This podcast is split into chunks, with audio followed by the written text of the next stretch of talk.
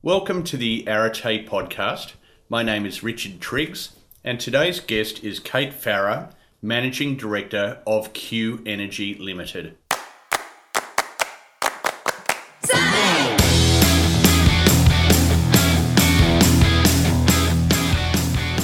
Well, it's great to have you along for another episode of the Arete podcast. I'm very excited today to bring our first female guest to the podcast. I'm sure she'll be the first of many.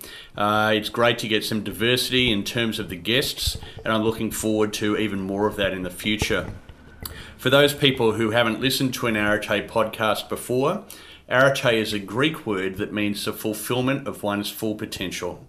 And the idea of this podcast is to get guests on who have achieved great outcomes in terms of their own careers, both in the executive and non executive spaces, uh, as a way for people who are listening in to learn some uh, lessons and potentially get some advice which will help them to accelerate their own careers to their full potential. Arete Executive is my own business. It's been in existence now for seven years, and we recruit CEOs, senior leaders, and non executive directors for our clients throughout Australia. For more information about Arete, feel free to go to our website. Uh, there will be links in the show notes. The other thing that we uh, encourage listeners to do is to join our LinkedIn group, the CEO Incubator, which is a free group to join, currently at roughly 1,500 members. The idea of that group is to allow for peer to peer networking across industry and to allow people the ability to engage with uh, opportunities both uh, directly via people who are already in the group and also opportunities presented by Arete, uh, both uh, executive and non executive uh, vacancies. So please join the CEO Incubator to get access to some great information, some great networking, and some great career opportunities. Okay, let's get on and introduce Kate to you now.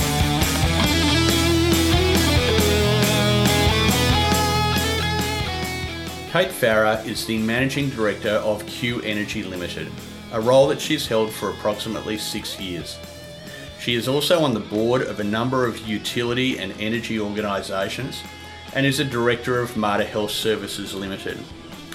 Kate has won a number of awards in recognition for her skills as a leader, including most recently in 2015, winner of the Chief Executive Women's Scholarship to INSEAD. Her qualifications include Bachelor of Music, Honours First Class, Master of Commerce, and the Advanced Management Program at INSEAD. She has also completed the AICD Company Directors course. I hope you enjoy this conversation with Kate Farah. Kate, thanks very much for joining us on the Arete podcast. And uh, it is Friday. No doubt you've had a busy week. What are the kind of things that have kept you excited this week? Well, everything in my life is exciting, I have to say. Um, I was pretty excited to be coming along here this morning, so thanks well, very good. much for the invitation. And I feel very honoured to be included in the company that, that you're talking to, so it's really nice to be here. Um, I have a very diverse life. So I'm the managing director of Q Energy, which is a business that I've built from startup uh, over the last five and a half years and we've now got uh, 24,000 small business customers, electricity customers. We're an electricity retailer up and down the east coast of Australia. We're in five markets. We cover about half of Australia in terms of uh, in terms of landmass. Uh, and so, obviously, um, running that business keeps me pretty excited and interested. Sure. It's a, an amazing, can I say, absolutely amazing industry, electricity, being disrupted all over the place. Uh, we've got solar, we've got falling demand, we've got batteries. You know, everybody knows and asks about Elon Musk and Tesla. Um, so, uh, an extraordinary, extraordinary uh, time actually uh, to be in charge of an electricity retailer with masses and masses of opportunities. Um, but it keeps you on your toes, no question. Sure. Um, so I'm also on the boards of Mater Hospital, which is absolutely fantastic. Um, pretty interesting to be in health services as mm. well. Um, actually, an industry that's very similar to electricity. Uh, it hasn't uh, I suppose, pro- progressed as far as the disruption is concerned in mm-hmm. quite the same way yet, but mm-hmm. I think it will. And they've got a new CEO. And they have a new CEO, the Who wonderful I'm, Dr. Shane Kelly. I'm interviewing him for the podcast next week. Are you really? Isn't that marvellous? he's uh, he's a fantastic person. Actually, right. we're very lucky to have him. He's just amazingly sort of slipped right in, you know, because he's got so much experience mm. in, in very aligned roles. Um, and you know, great ideas um, about how to take the business forward. So that's fascinating. Uh, and I've also just joined the board of Unitywater, mm-hmm. um, which is the water utility um, for Noosa, Sunshine Coast, and Pine Rivers. So mm-hmm. it's kind of the north of Brisbane, southeast Queensland. Um, that's fascinating too. So I've got a lot of got a lot of experience now with um, uh, businesses that have quite a lot of assets, mm-hmm. but also services associated with them. And, mm-hmm. and, I find that fascinating because they're the ones being disrupted by the asset light industries. Uh, and how do you nimbly manage through all of that? I think is is a big question. Well, that's great. Well, we might uh, come and start to talk about those things in a lot more detail. What I like to do in terms of this conversation is really start by just talking about the formative years, you know, where you were born and what your young family was like and uh, early schooling, etc., to sort of set the scene for uh, how you progressed into your career. Okay. Um, so uh, I'm a pretty non-traditional person, uh, and I had a fairly non-traditional entry into my career as well. Um, so I was born uh, actually in the UK, but grew up uh, in Sydney um, and was very academic as a kid. I went to North Sydney Girls High, which was a, a selective school at the time. Um, and I, I, was also extremely rebellious, and my mother desperately wanted me to be a doctor or something conservative, uh, and so I did music. Right and uh, in fact did a uh, did an honours degree in Aboriginal women's music. Okay. Which was absolutely fascinating. Sure. Um, but uh, you know, I pretty much got to the end of that and thought to myself, I need to be doing something where I can make a living, a genuine living.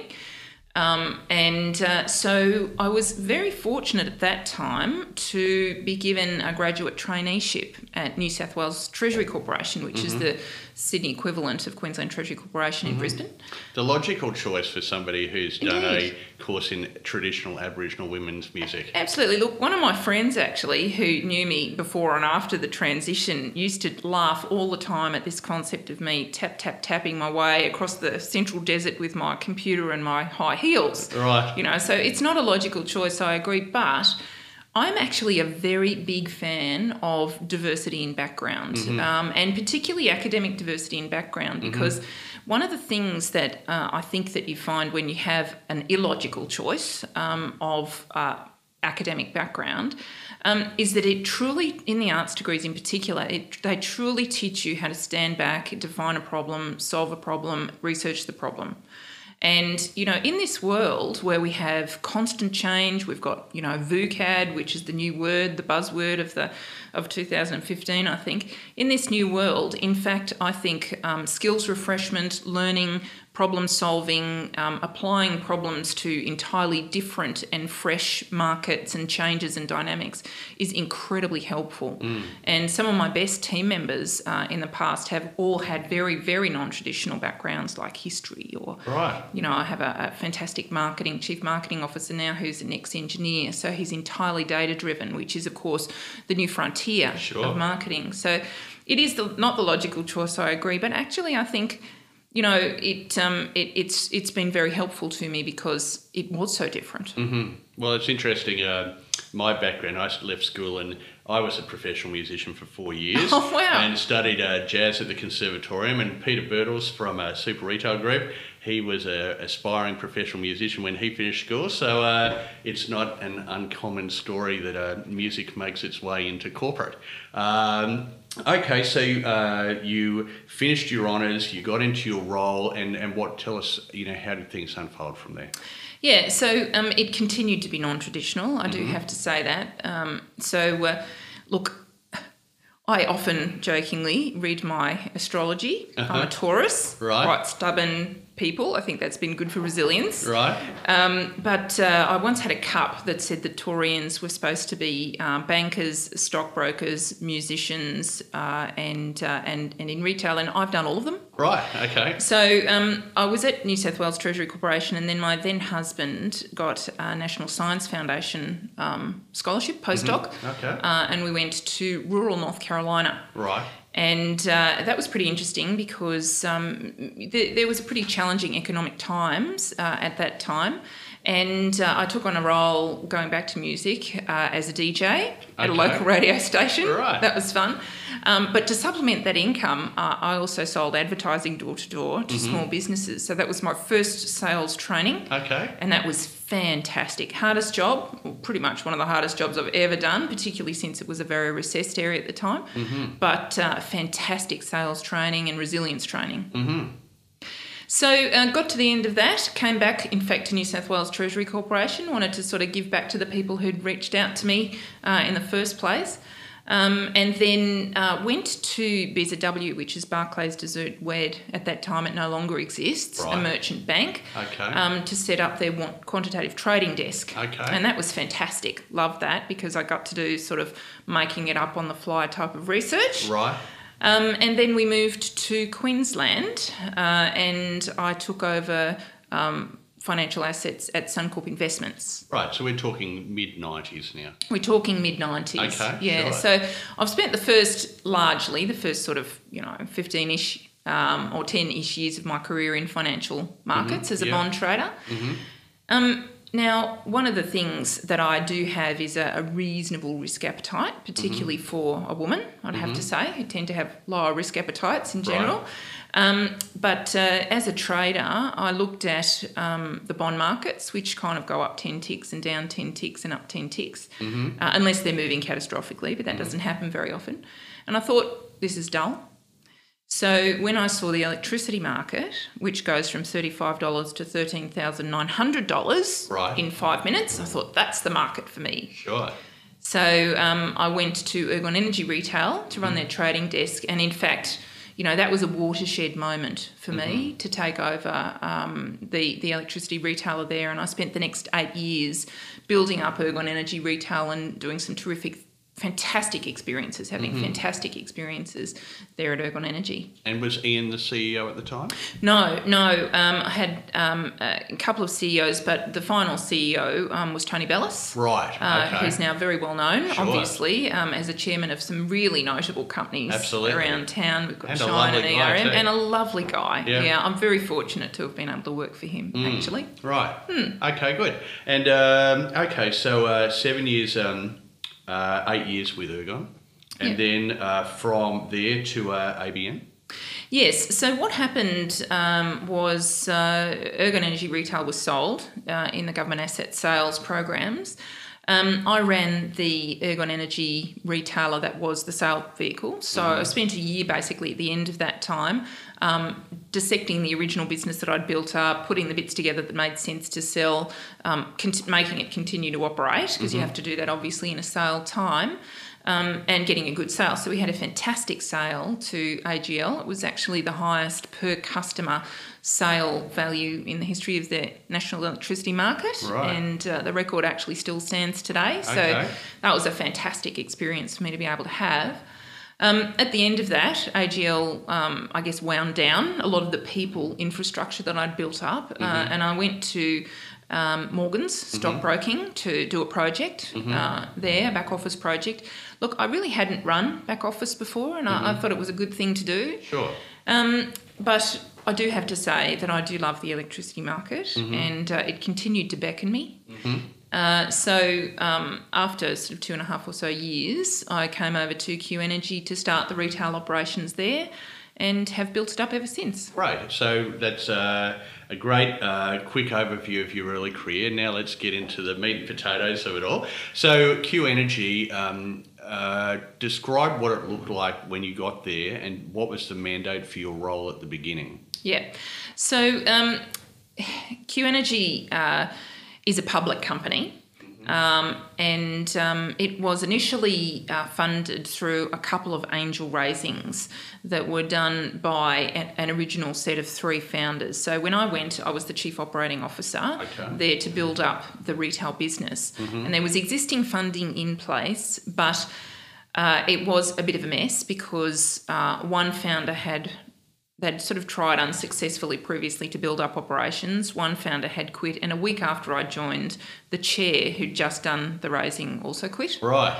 So we were in a bit of turmoil with our shareholders at that point, um, and I just thought you know, interesting ride. Um, I'll focus on the operations. Yeah. So we did a really quick retail implementation, um, but the environment kind of deteriorated in terms of shareholder relations with the remaining founder, mm-hmm. uh, and I became managing director um, mm-hmm. three months after I started. Right. Okay. Um, and that was basically coincided with um, recruiting our first customer. Okay. So um, we, we, we, managed to get ourselves up and running in about three months, uh, and haven't really looked back right. since then. Um, it uh, the first year was um, you know it required some sorting out. Mm-hmm. Um, we had uh, a significant number of sort of capital restructuring resolutions that we had to take to um, the first AGM, uh, and, uh, and, and it, it, did need um, a fair bit of attention to the sort of external uh, and internal stakeholder facing um, parts of the business. At the same time, though, I managed to build up a fantastic team. Uh, and uh, so we actually achieved scale in Queensland. We were just concentrated in Queensland. We achieved scale uh, two years, only two years. Mm-hmm. We made a profit only two years after we started, which I have to say was a bit of a record for an electricity retailer. Sure. And so, um, uh, how much of that team were in place when you arrived versus what the team looked like uh, in two years' time? Yeah, so look, um, there was no team uh, in place when I arrived, so I, I built up the team.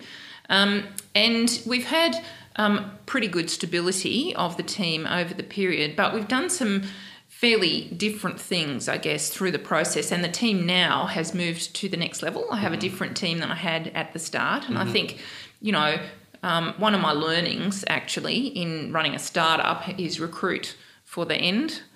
Uh, so if you can't afford the people who you want to have at the end, then you right. probably don't have enough money to start the business. So what I say, begin with the end in mind. Begin and begin with the end and the people right. of the end sure. in mind. Just, just, before we get to that, that I'm interested. Uh, uh, you know, here's a essentially a brand new startup.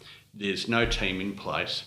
What what was it originally about the opportunity that got you excited, and and uh, and then also excited about stepping into the role so quickly as managing director? Um, so uh, I uh, I have always wanted to run my own business. I've always wanted to own my own business, and I'm mm-hmm. the third largest shareholder mm-hmm. um, of Q Energy. So I've uh, I've bought all of that, right? Um, which is a big commitment on my part, sure. I have to say. Um, but you know, reflects for me the passion that I feel about the business and about the opportunity. Mm-hmm. Um, the uh, the recruitment, uh, I guess, is a process. You know that you you just go organically when you when you have no revenue or limited amounts of revenue you do try to try to build up your team mm-hmm. um, uh, one by one mm-hmm. I have to say um, but it was really um, the idea of being the managing director was consistent I guess with my view um, that I wanted to run and own my own business and sure. and I hadn't quite expected it to happen so quickly but yeah.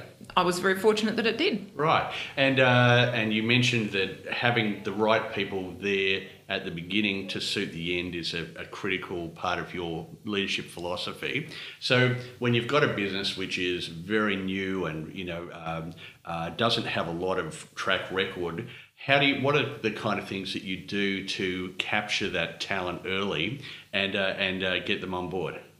Yeah, look. Um, when I say the end in mind, I really mean, you know, a, me- a, reasonably advanced stage of business development. I don't necessarily mean, you know, ASX 200. Sure.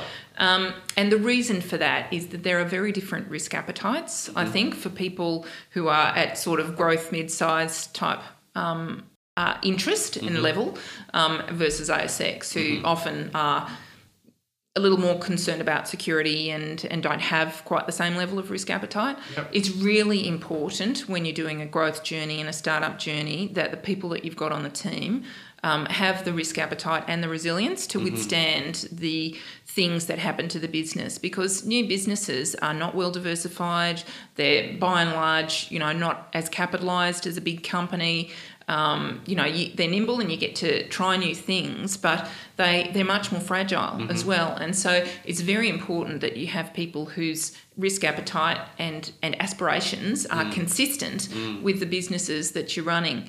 So my answer to your question is um, that. Uh, you know, when I went looking for people, they were ones who wanted to run their own business. They were ones who wanted to be equity partners. You know, one of the things that I did that, um, right from the start, and it's been probably one of the best things I've ever done, is to facilitate a, a, a secondary market in Q Energy stock. Mm-hmm. Uh, and so we have been taking people out of their position angels who mm-hmm. initially funded the business.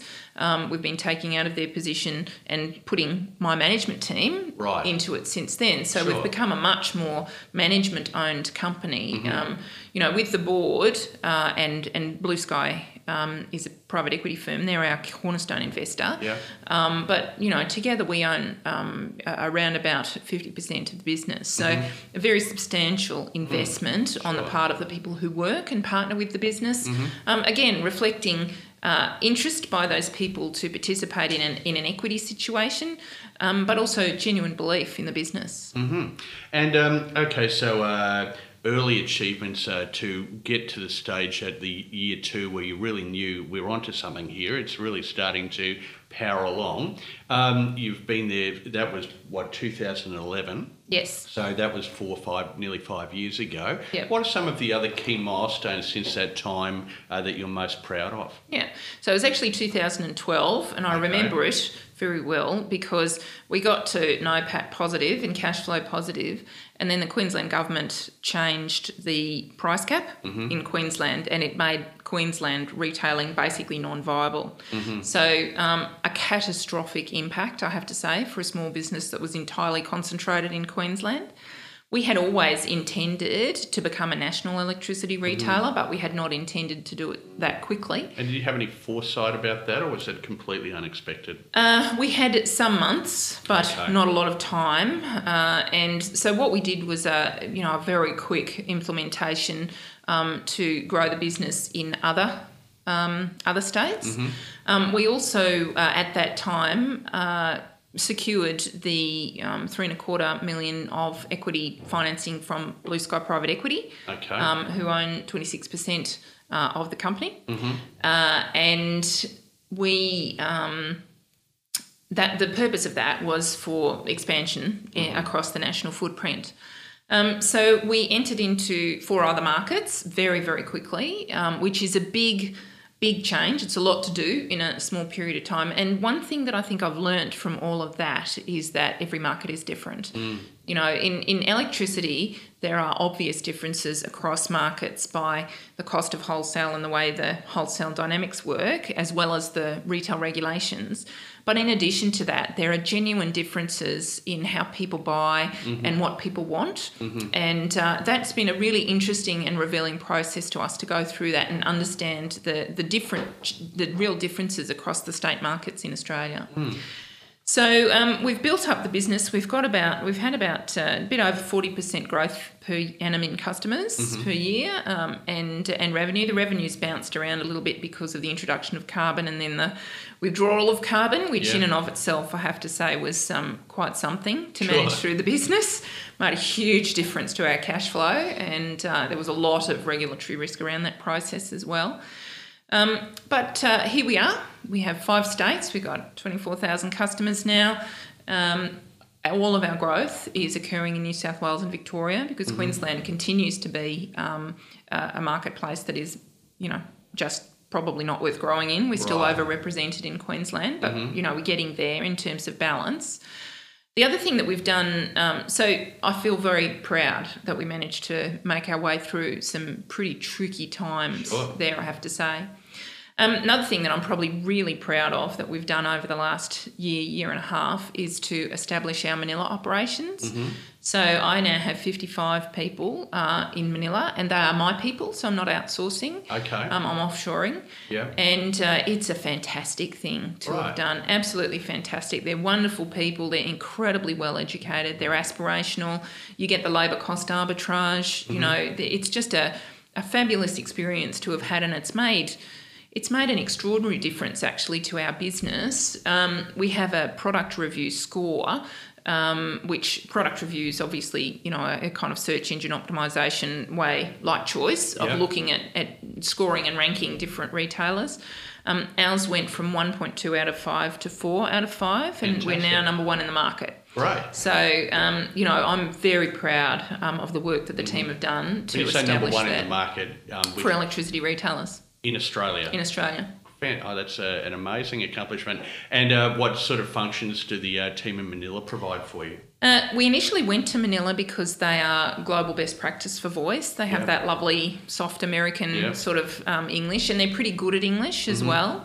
Um, so uh, it was our contact centre that we initially, both inbound and outbound, that we initially set up over there. But what we're finding actually is that there are an unbelievable number of really skilled professionals over there as well. And Mm-hmm. so we're adding, um, we now have finance, marketing, um, Okay. you know, we're adding technology, process, all that sort of thing uh, over there. And really, what we're doing is retaining a strategy layer here in Queensland Mm-hmm. um, and and Melbourne. I've just opened a Melbourne office as well Mm-hmm. um, because I think uh, proximity to market Mm. and understanding of market culturally when you're you know, driving product and growth and channel and all of those sorts of things is very important. Mm. Um, but the actual outworkings are all done out of Manila. hmm And the ladies in Manila all seem to have lovely names from the Bible, don't they?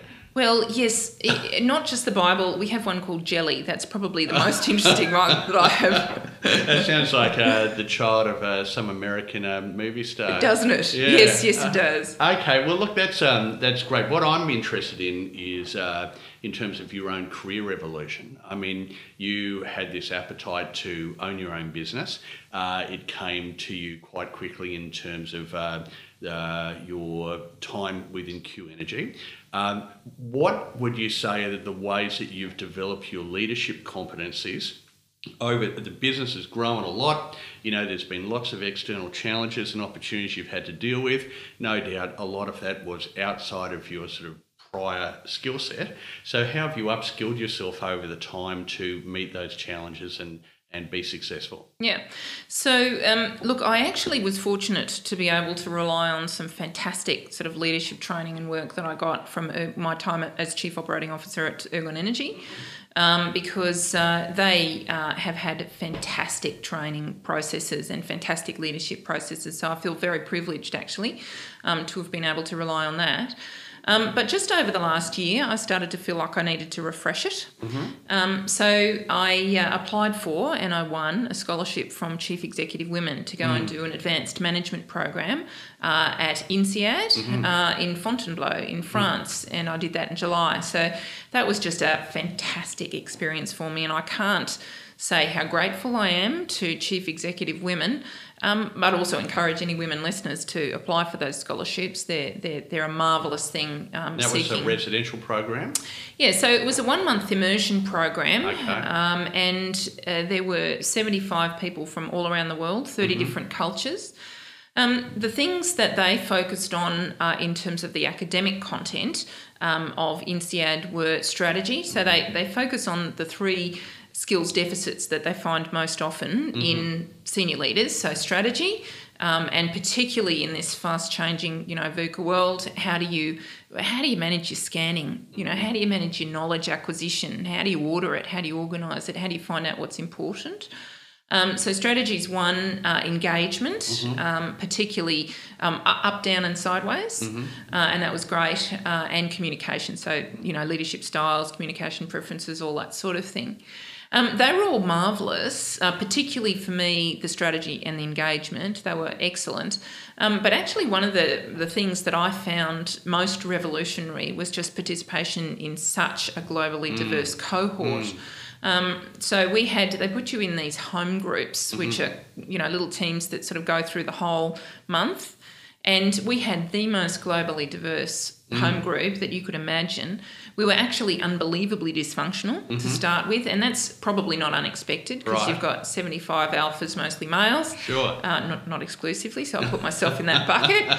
Um, uh, you know, right from the start, and they really sort of smash you through the forming, storming, and norming right. phases in your groups. So it's quite um, it's quite challenging mm. from an, a sort of an emotional perspective.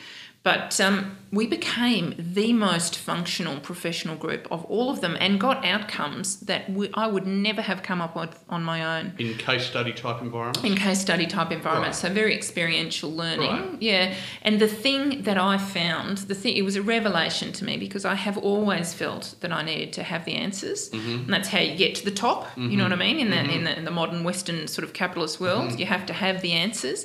Whereas now, what I know is that in this world, I will be a most effective leader if I have the question and I bring the people together and I facilitate a process to find the answer together. And as long as I stimulate diversity in that group of people, because there is no way that uh, as a home group we would have got the outcomes that we got without the cultural diversity and different experiences that we had within that home group.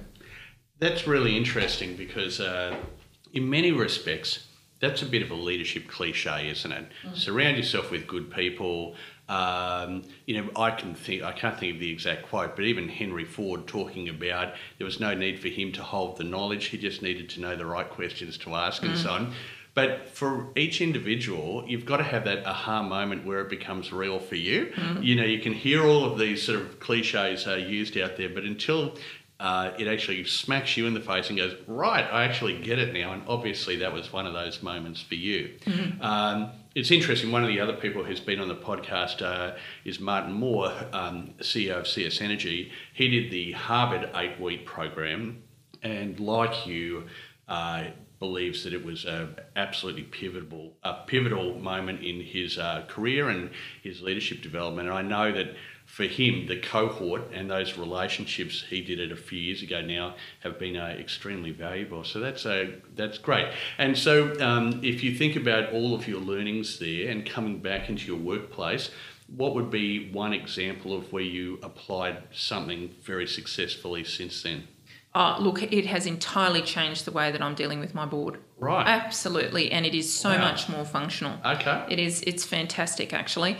So, um, you know, when you need to know the answer yourself, um, you really don't, I don't think, make the most use of mm. the unbelievable experience that you have around the board table. Sure. Um, and what INSEAD gave me was a process. So they had this um, this fantastic process which they called fair process leadership. Mm. And what it was was an engagement um, engagement process. But I have always struggled with how do I continue to, to make the decision? You know, I, I know more about the environment. How do I continue to make the decision and still ask people for mm. input? Because what, you know, what do I do if I don't take their advice? Sure. Um, and basically, they, they said separate engagement and decision rights. Mm-hmm. So um, tell people it's going to be my decision. Um, and I haven't made a decision yet. Here's mm-hmm. the question. Mm. I have a view, but I want to know your views. Mm. Uh, if I make a decision that is not consistent with your recommendation, I will tell you why, mm-hmm. and I'll give you some more of the context, mm-hmm. so you start to learn and understand, you know, some of the other things that I'm juggling and thinking about. Um, but what that allowed me to do was to um, take in input from board members, to take mm-hmm. in input from people around me who don't even, they're not even in the industry, you know, mm-hmm. but they do live in the world we mm-hmm. live in. Mm-hmm. Uh, and that's important for mm. scanning. So my inputs to decision making are so much better now, and my mm. engagement at the same time, particularly of the board, is so much better now. Mm. And one of the things I like about uh, framing it in that way is you're still retaining control. Mm. Whereas instead you're saying, look, I'm not sure, what do you think? Mm. You're handing control. Whereas in, in by framing it the way that you just did, is, I'm in control, but I'm interested in you having some input into the decision that I make. Mm. Uh, oh, that's very powerful. And mm. how's that been received uh, both upwards and downwards within the business when you present it that explicitly? Look, um, particularly, well, I think very well, actually, um, particularly downwards. Um, you know, we are living in, as I said earlier, pretty chaotic times. Mm-hmm. Um, you've only got to look at some of the listed energy company share prices to see uh, how chaotic the times are that we are living in. Sure. Um, and so, um, you know, my team also comes to me with this view that they have to have the answers. And, and sometimes it's just too, have, too hard to have the answers on their own. So by present presenting to them this framework and saying, This is how I'm approaching it, and I think it would be helpful for you if you approached it in the same way, it has taken the burden mm. from everybody mm. of the need to have the answer. Mm. Now, interestingly, the framework um, that they presented at INSEAD actually requires you to have your own view first. Okay. So, post post the question mm-hmm. to all of those who are going to input, ask them to come with their view. So, in other words, you have to make your own decision first um, so that people have thought about it, mm-hmm. um, and uh, and then come together, and that's mm. when you get the really rich outcomes. Mm. And I've mm. seen that demonstrated, so that you don't lose any of that individual intellect, and mm-hmm. you still get individual engagement with the mm. problem. But then what becomes clear by wisdom of the crowd um, is what the most important pieces of that intellect are to apply to a particular problem. Mm. It's interesting as you're talking about that. I'm thinking about. Uh, you know, De Bono's Six Hats and some of these other mm. uh, frameworks for um, consensus and decision making that are, you know, um, adapt over time and, and uh, they are used, and then a more sophisticated model comes out, and no doubt, you know, in the future, even more sophisticated models will come out again. I mean, it's obvious that you've always had a commitment to ongoing education. Um, uh, you did your original honours Bachelor of Music and then a um, Masters in Commerce. You've done the AICD program and so on. So, how important has um, you know this uh, appetite for ongoing professional development been for you? Not in terms of only yourself, but essentially how you think it's a, you've been perceived and uh, recognised and offered opportunities because of that. Is it a big deal? Uh, I think it's a very big deal personally. So um, it's interesting uh, if you read Sheryl Sandberg's book Lean In. You know, she really um, talks about this imposter syndrome of women, which basically where sort of leading women, including herself, um, don't feel that they're ready for jobs and they don't reach out and take the mm. jobs. Mm. Um, now, clearly, uh, given my peripatetic career, um, I'm not necessarily falling into uh, into that sort of a, a, trap. But I do once I get to the new job, which I've had no training for. Sure. Um, I do sort of have this thought to myself: How am I going to do this? Yeah. Um, and I must say that the ability to access learning on the job, and that includes, you know, observation of how other people do it, learning on the job itself, but also undertaking mm. um, ongoing education. I think that's a really important element mm. of my preparedness and ability to do jobs for which I haven't had specific training. Mm. And look, I have found that really useful uh, in my board careers as mm-hmm. well. You mm-hmm. know, um, you, you go into a board that is not um, directly in your line sort of role in your line industry. And it's important that you learn mm. those industries pretty quickly. And mm-hmm. I think that attending courses and seminars and all that sort of thing is a very important way mm-hmm. um, of understanding the context and getting yourself up to speed mm. with the things that are specific to that industry mm. so that you can add most value with the things that are general. Mm. I think that's an, uh, an excellent point. Um, and certainly, uh, I would say most of the CEOs and senior executives that I work with and who are successful uh, genuinely have an appetite for ongoing ongoing growth, whether it is in a professional environment or a spiritual environment or you know whatever. And um, I think learning is such an important attribute of a, a good leader. But uh, just to uh, sort of make a quick segue, recently I went to a gender diversity debate that was held here in Brisbane, and there must have been about 150 women there and about five guys. And uh, good for you. Yeah, well, uh, big I, high five. Yeah. Uh, thank you. Um, I knew two of the guys who were um, speaking uh, on a panel. In fact, they've both been guests, uh, Martin Moore and Peter Birtles. But um, there was quite a strong attitude amongst the, the ladies in the audience, um, you know, that they want the opportunities, that they feel they're being denied, and and uh, there's a genuine uh, level of um, angst, I suppose, about well, how do I actually break through this glass ceiling and, and get to where I want. And I went back and I did an analysis of the last four C suite roles that we'd recruited that previous month. Three out of four of them were in the not for profit area. Uh, in terms of individual unique candidates across the four roles, maybe 600 candidates. Uh, what percentage do you think were female? Well, for not for profits, I would have thought it'd be okay, to be honest. Maybe 30? 7%. so seven percent. terrible. Well, I think for me, it, and I wrote a blog about it, which uh, uh, I produced um, via LinkedIn uh, pretty much immediately afterwards. Is that I think the challenge is we've got to encourage more women to put themselves out there and take the risk of making an application for a role that perhaps they feel a bit uncertain do I have the qualifications to do this? Because men typically have no issue with that. Uh, mm. Whereas um, it sounds very similar to the book Lean In. That's really the sort of thing that she's talking about, I imagine. Um, uh, and I hope that we can educate uh, more women to start to uh, really take advantage of, of quite a positive environment. I mean, I would say in almost all occasions where we're recruiting, uh, we are told to actively try and have good representation of women uh, on the shortlists, mm. but if you don't apply, then you can't be there. So, mm.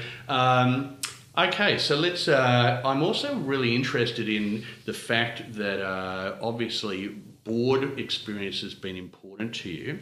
And I note from uh, your CV, you know, your board experience has got a, a blend of uh, not for profit and, uh, and moving into more sort of commercial boards now. What kind of um, strategic thinking did you put behind building a board portfolio to uh, complement your executive career, or did it just kind of um, happen by chance? Uh, it was probably a bit of a combination of mm-hmm. both. Um, you know, I, I, started off in the arts with a great interest in the arts because I'm a, an ex musician. Sure. Um, and uh, I think the arts is always crying out for people with business mm. experience. Um, so I was fortunate to have been approached um, for my very first role mm-hmm. Um, by a, little not for profit called Hands on Art, um, which did kids workshops actually. It was very experiential kids workshops at southbank awesome experience very challenging the thing about not-for-profit environments is you're always massively constrained for money. Mm-hmm. the focus always has to be on the dollar um, which is why but you've got to get your outcomes as well and, and deliver on the mission. Um, but that's why i think business skills are helpful. Uh, and um, I guess I, I, was able to leverage that experience into um, being the chair of the Queensland Music Festival mm-hmm. um, for five years. So um, that one I, I, did specifically target, I have to say, because um, I have always loved music and I love the Queensland Music Festival because it's about drawing stories out of the community and setting them to music supported by great professionalism and mm. excellence. So, this whole blend of wonderful things that I, I really support community development, music as a way of telling stories, music as a way of enhancing life, but supported with excellence and, and technical quality. Um, and so that one, I, I, was actually rung up by um, uh, the minister at the time, and he said, "Would you like to go on the library?" And I said, "No." Please, can I have the music festival? Right. So I was fortunate to get onto that one at that time, and that was great. You know, I really was able to leverage that one. How do you think you were on the minister's radar um, well, uh, look, I suppose I had a fair level of profile after the sale of Ergon Energy. Yeah. Um, you know, I, I have to say that we probably through those at government asset sales we did probably deal with almost every lawyer almost every accounting firm sure. uh, almost every consultant in brisbane and probably beyond uh, because there were such complicated transactions you know mm-hmm. we were mm-hmm. trying to build these businesses and make them work and you know, it wasn't an existing business. It was we had to cut it up and create new things and make new structures and make the whole thing operate and look like a, an entity at the end mm. of it. So, um, you know, I, I, managed, I was fortunate to develop a fair profile, I think, at that time. And I suspect it was through that process mm-hmm. that I was able to um, be on the radar. Mm, okay. And uh, I note that you've achieved some great things uh, in that environment as well. What would you hang your hat on and say are some of the key achievements that you've had uh, in relation to the festival? Uh, look, obviously, the most the most important thing that any board does is put in place the CEO. Right. Um, and uh, we had two CEO changeovers during uh, my time. Mm-hmm. Um, uh, the the executive director, um, who is still there now, he's fantastic. He's uh, out of the UK. Um, we appointed. Uh, and it was the first time that we'd sort of really separated out executive director and artistic director. Now, I wasn't chair when we made that decision. That mm-hmm. was uh, that was part of the transition process. Um, and uh, and in fact, I took over from a good friend of mine, Elizabeth Jameson, who okay. was chair for a long period and right. very very big shoes to fill. I have to say. From Board Matters. From Board Matters, right. yeah, who, who's just a marvelous chair and sure. great for me to learn from. I'd have to say. Um, but what we did was uh, was create a permanent institution at mm-hmm. that time by separating out the executive director and the artistic director. Um, and then what we did in my time um, was to appoint James Morrison, mm-hmm. and he's been an absolutely fantastic artistic director for the mm. festival, uh, very engaged person in terms of development and leaving a legacy in community. So all the really good mission attributes, and obviously an incredible musician mm. in and of himself. So um, probably that's you know I think focus on the CEO, get the sure. CEO right. Yeah. Um, that's the most important thing that that I have done. Great, and uh, certainly uh, James has got his own iconic personal brand. No doubt that adds uh, even more weight Absolutely. to the, uh, the, festival. So now, between your executive career and your multiple board responsibilities, and no doubt everything else that's going on in your life, I mean, how do you manage your time to give uh, each thing uh, the right amount of attention? Yeah. So um, I think that uh, one of the great things that I have done, I was reflecting on this too, um, a person who's been my coach uh, for a long time um, yesterday. Uh, and in fact, he reflected it back to me rather than me reflecting it. So it was nice to have that little learning. Um, one of the things that I've done probably through the INSEAD process um, is to get much better at releasing control and allowing the business to operate by itself and mm-hmm. putting the right people in place so that you can do that. You mm-hmm. actually have to have really great leaders around you mm-hmm. in order to be able to step back and be a little bit more strategic. So um, I think that um, the, that the releasing, learning how to release control by getting the right people and mm-hmm. delegating. Um, that's a very important element mm-hmm. uh, of being able to fit in everything that I do. Um, that's certainly the case at my um, uh, at my sort of executive role. Um, in boards, you know, I tend to be relatively efficient at learning. Um, I love numbers. I love numbers. I don't particularly like graphs. I prefer a table of numbers because mm-hmm. I like to find the story. Mm-hmm. Um, it, it, reminds me of music. I always think there's a story and a structure. Sure. Yeah, and um, so you know, I can I can extract what's going on from businesses reasonably quickly mm. by by looking at the numbers. Mm-hmm. Um, and also, I think, as a musician, you probably find this as well, but I think I'm incredibly lucky to be an auditory learner. Mm-hmm. Um, so people tell me stuff and I pretty much remember it all. Mm. And uh, I find that that's a very efficient way of learning is just mm. talking to people and then putting the pieces together. Mm. Um, so that allows me to, to fit an awful lot uh, into my day in terms of my work. Um, it's also important to spend the time, you know, on yourself and with your family. Yeah. So I have a 15 year old son. Okay. Who's fabulous. Right. Um, and I try to make sure that I do um, good things with him whenever I can, mm-hmm. uh, and whenever it's important that I do do. So, for example, on Tuesday nights I take him to cello. He's a okay, cellist, right? And I love that. You know, it's great us time, and, uh, and I get to hear what he's doing, and it's it's led to an ongoing commitment um, to music from him you know, I, I, go to all these concerts and I, have worked at the tuck shop, right. uh, which is really a great experience sure. actually because you really become part of the school community and you know what's going on. You yeah. understand how to find your way around the school and what the politics are. All yeah. those things are important. Um, and uh, and so that's that's my son. Um, and uh, and and my partner obviously spend time with him. But I think one of the most important things that I do is get up at four thirty and run every right. morning. Yeah because uh, I wouldn't have sanity. Mm-hmm. I don't think if I did that. So I find that time, my mm. me time, really important uh, for processing ideas and things that are going on and working through emotions and issues and, and just keeping myself healthy. Uh huh. And do you uh, get out to do the uh, Gold Coast Marathon or any of those kind of things? Half marathons. Right. Half okay. marathons. Okay. Yeah. I'm, I'm running injured at the moment, so right. I'm not doing anything. Uh-huh. It's part of one of the sad facts of growing older, unfortunately, is that, that you probably have to manage your aspiration a little bit better. Absolutely. Um, but uh, but I have done a number of half marathons, and I, I do love them. Yeah, right. It's interesting. Uh, I was talking to Peter Birtles. Uh, uh, he was a musician and he got into mathematics, which led to accounting, which led to his career. And I asked him whether he agreed with the, you know, the concept of people who are good at maths being good at music and vice versa. Certainly was his experience. Mm. It seems to be your experience mm. too. Um, oh, that, that's excellent. And so uh, I imagine um, that having a coach has been quite useful for you. I'm interested in asking a bit about that. Um, is that something that you've had for a long time? Yeah, so I've had a number of coaches, and I would have to say that that has been the thing that has made me the leader who is able right. to achieve the things that I have achieved. Right. I, I, would not have been able to um, achieve what I have without my coaching experiences. Mm-hmm. So, um, like many, you know, bright young women, um, I was probably fairly confrontational uh, and uh, not as um, appropriate in my mm-hmm. management of things when I was younger. Uh-huh.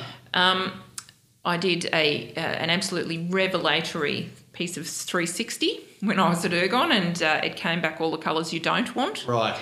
And um, I, I, sort of sat down and, and looked at it and thought, wow, you know, I'm, I'm a career oriented person, goal driven person. My goal is to have a leadership career. You can't be a leader with that sort of colour map. Right. Uh, so I've got to learn how to be a more nice human being You're to people. About LSI. Yes, I am talking yeah, about yeah. LSI. Yeah, there was a lots of lots of red, lots of red on my uh, on my score. And look, there's still there's still a fair right. bit of red, frankly, because I'm you know I am pretty goal oriented yeah. and I am pretty business oriented. Sure.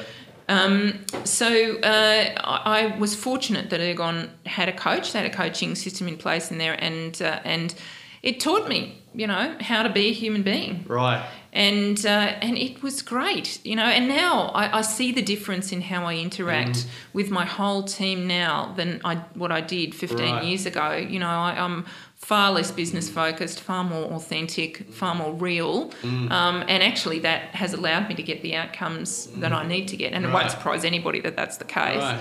Um, but certainly, my feedback on uh, when I did my 360 for uh, INSEAD was uh, far better. Right, sure. the reason i am laughing is uh, I did LSI, and the colours on my LSI were all wrong too. And uh, for me, it, it was a, a, realization that you know what, I actually don't want to manage people. Mm. Um, I would rather uh, support those who mm. want to achieve their greatest career potential mm. uh, in my capacity uh, than actually be the leader. And, and uh, that's part of my motivation for doing this podcast. But LSI can be frightening, can't it? You, know, oh, you, you, think you're something and then it comes up, you go, yeah. wow. Yeah. And um, you mentioned that you've changed coach a few times. Yes. Is that because you felt that you reached the sort of the end of that particular individual's capability to further assist you, or no, no, just circumstances have changed. Right. People's you know ability to offer me things mm. have changed. Uh, it's it's really never been my decision mm-hmm. that th- that to change a coach. Right. Um, it's always been externally driven, but every one of my coaches has given me something mm. different. Sure. Um, and uh, I think all of that. I think having a variety. Once again, it gets back to diversity of perspective. Mm. Having a variety of inputs mm. is is is really, really important. Mm. Just on your issue of, uh, of the change, um, one of the things that I have always taken heart from um, is the fact that uh, is a story I heard of Mandelbrot. So right. Mandelbrot was the guy who did um, fractal theory actually in, okay. in, in, chaos. He came yeah. up with that idea. Right. And as a uh, as a as a twenty year old PhD student, mm. um, apparently he sat himself down one year and said, you know, I'm not capable of interacting with anybody. So he had very high IQ and realised he had no EQ. So took a year off. He actually took a year off physics to learn how to be, as he says, a human being. Right.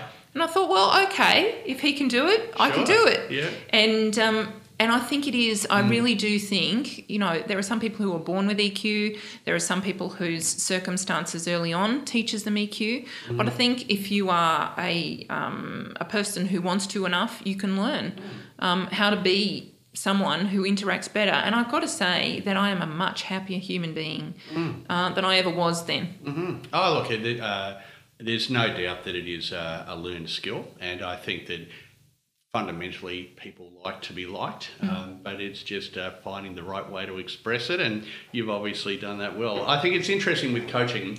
Uh, I've been coached. I recommend coaches uh, to people regularly. Um, it's uh, it's uh, interesting that a lot of senior executives, um, if they have a coach, they hide the fact because they think that it is indicating that there's something wrong with me that I need a coach or they think, oh, I don't want a coach. Whereas the reality is, the top sporting stars and the top actors and musicians and so on, they have coaches. So I think it's great that you uh, you feel that that's been so valuable to you.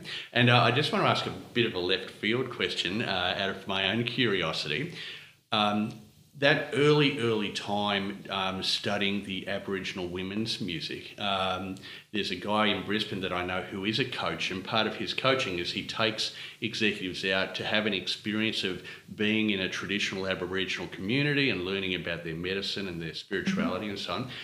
What, if anything, do you think those learnings that you had way back then have uh, influenced your life?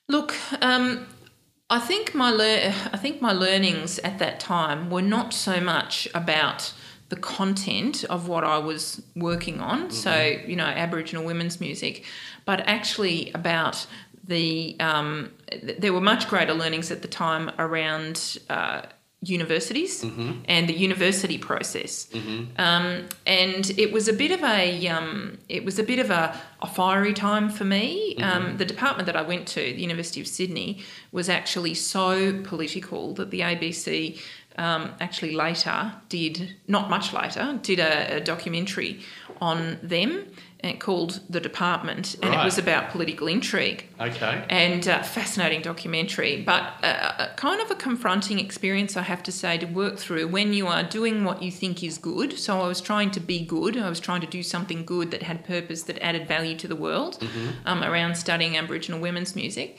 Um, uh, in this environment that was really sort of uh, ex- intensely political and probably had some of the worst aspects of sort of Western culture that you mm. can possibly see. Mm.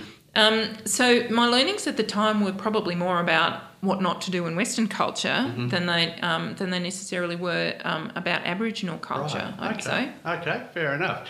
And uh, so here we are. It's uh, to nearly the end of 2015. Um, what's the next 10 years look like for you? Do you think?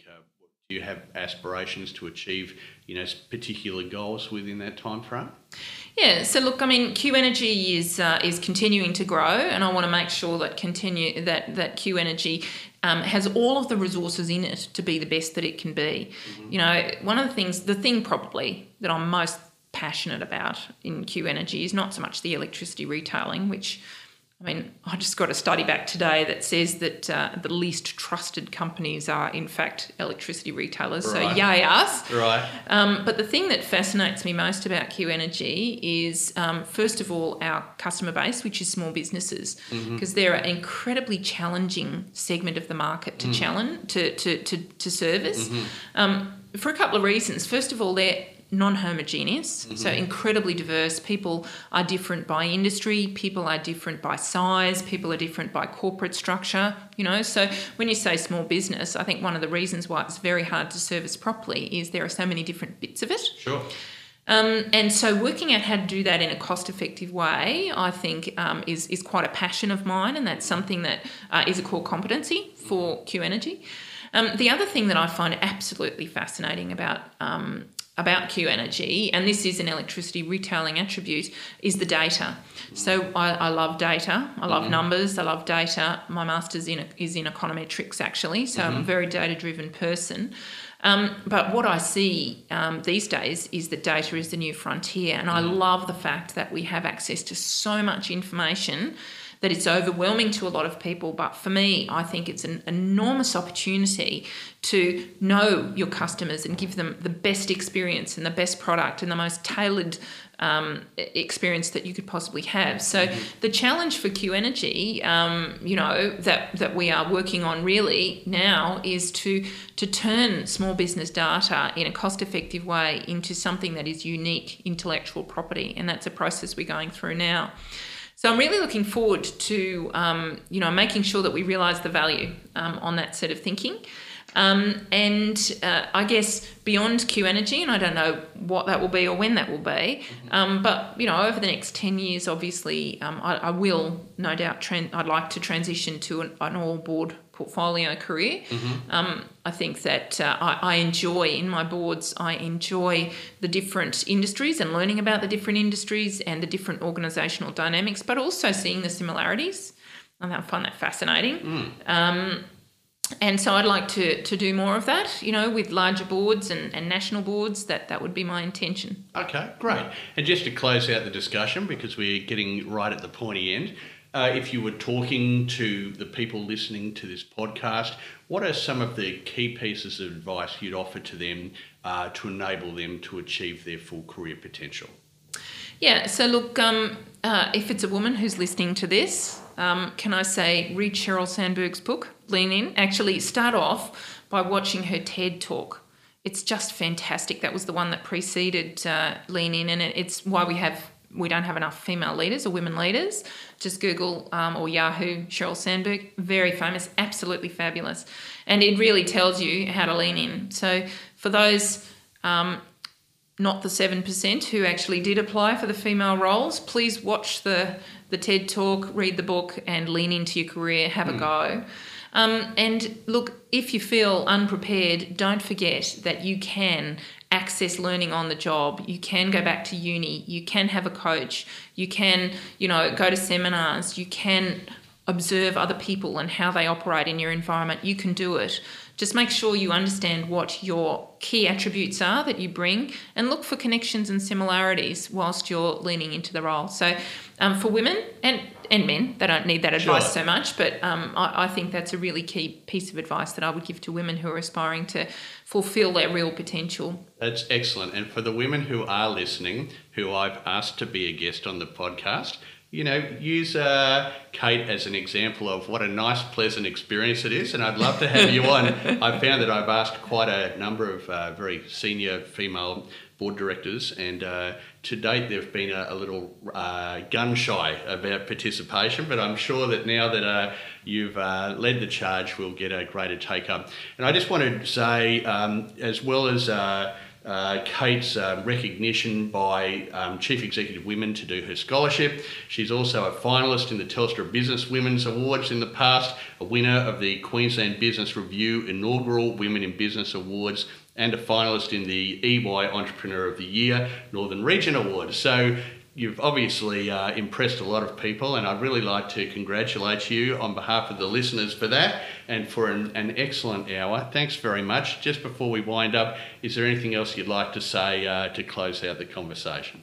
Uh, so, to those women who he's already asked, it was terribly painless. I definitely recommend it. A great experience. Oh, good on you. All right, well, have a fantastic weekend. And uh, for everybody listening, uh, looking forward to catching up again soon. Bye. Thank you.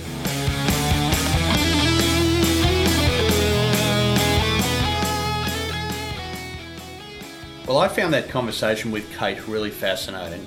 And I particularly was interested in how somebody who started their early career completing a Bachelor of Music has ended up managing director of an ASX listed organisation.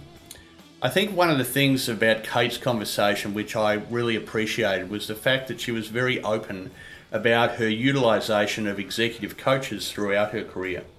And I think it's interesting that in the corporate space, a lot of senior executives are either reluctant to take on a coach or where they have been coached or are being coached, they're reluctant to let people know about it. Almost as if they're ashamed that they use a coach as if it means that there's some element of their performance which is weak. Uh, whereas the reality is that coaches are used in most other elite sports and other industries. And I think that, you know, for Kate to talk about how useful and instrumental having been coached has been uh, is great because I hope that other people listening will recognize that there are times where taking on a coach is definitely the right thing to do and is a great way to accelerate your career. So, thanks very much for your attention. I'm really looking forward to uh, engaging with you again in future podcasts. Have a wonderful day. Bye bye.